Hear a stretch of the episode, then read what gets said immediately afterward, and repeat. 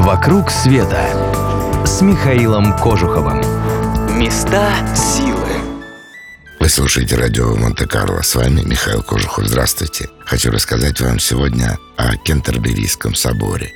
Это в Англии, конечно. В 85 километрах юго-восточнее Лондона. Там и находится город Кентербери. Это даже не город, городок. Население чуть больше 40 тысяч человек. Но значение этого места значительно превосходит его размер. Чтобы понять почему, нужно отправиться в кафедральный собор. На его месте когда-то было капище кельтов, а потом был построен римский храм. Собор же стали сооружать еще в VI веке, когда святой Августин прибыл из Рима обращать англов и саксов в христианство. Он и стал первым архиепископом кентерберийским, главой всей английской церкви.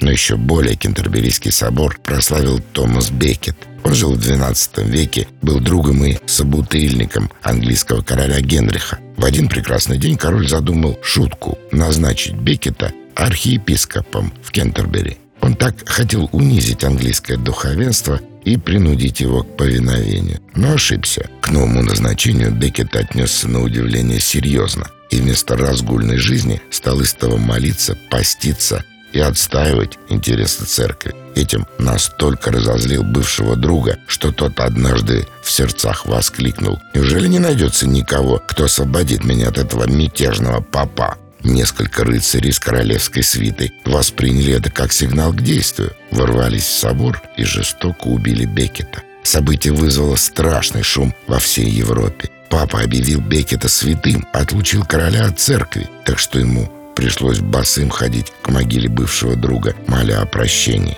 А к месту смерти святого потянулись паломники. Множество случаев загадочного исцеления было засвидетельствовано на этом месте сразу после убийства, а даже и на протяжении многих столетий спустя. Именно в паломничество к гробнице Томаса Бекета отправлялись герои кентерберийских рассказов Джеффри Чосера, первого литературного произведения на английском языке.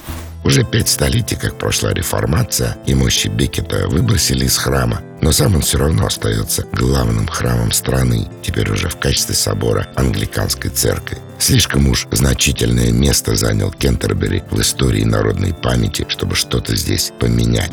В Англии частенько бывают небольшие группы клуба путешествий Михаила Кожухова. Если вам симпатична идея побывать там в хорошей компании, познакомиться с местными жителями, чему-нибудь научиться у них, милости просим. «Вокруг света» с Михаилом Кожуховым.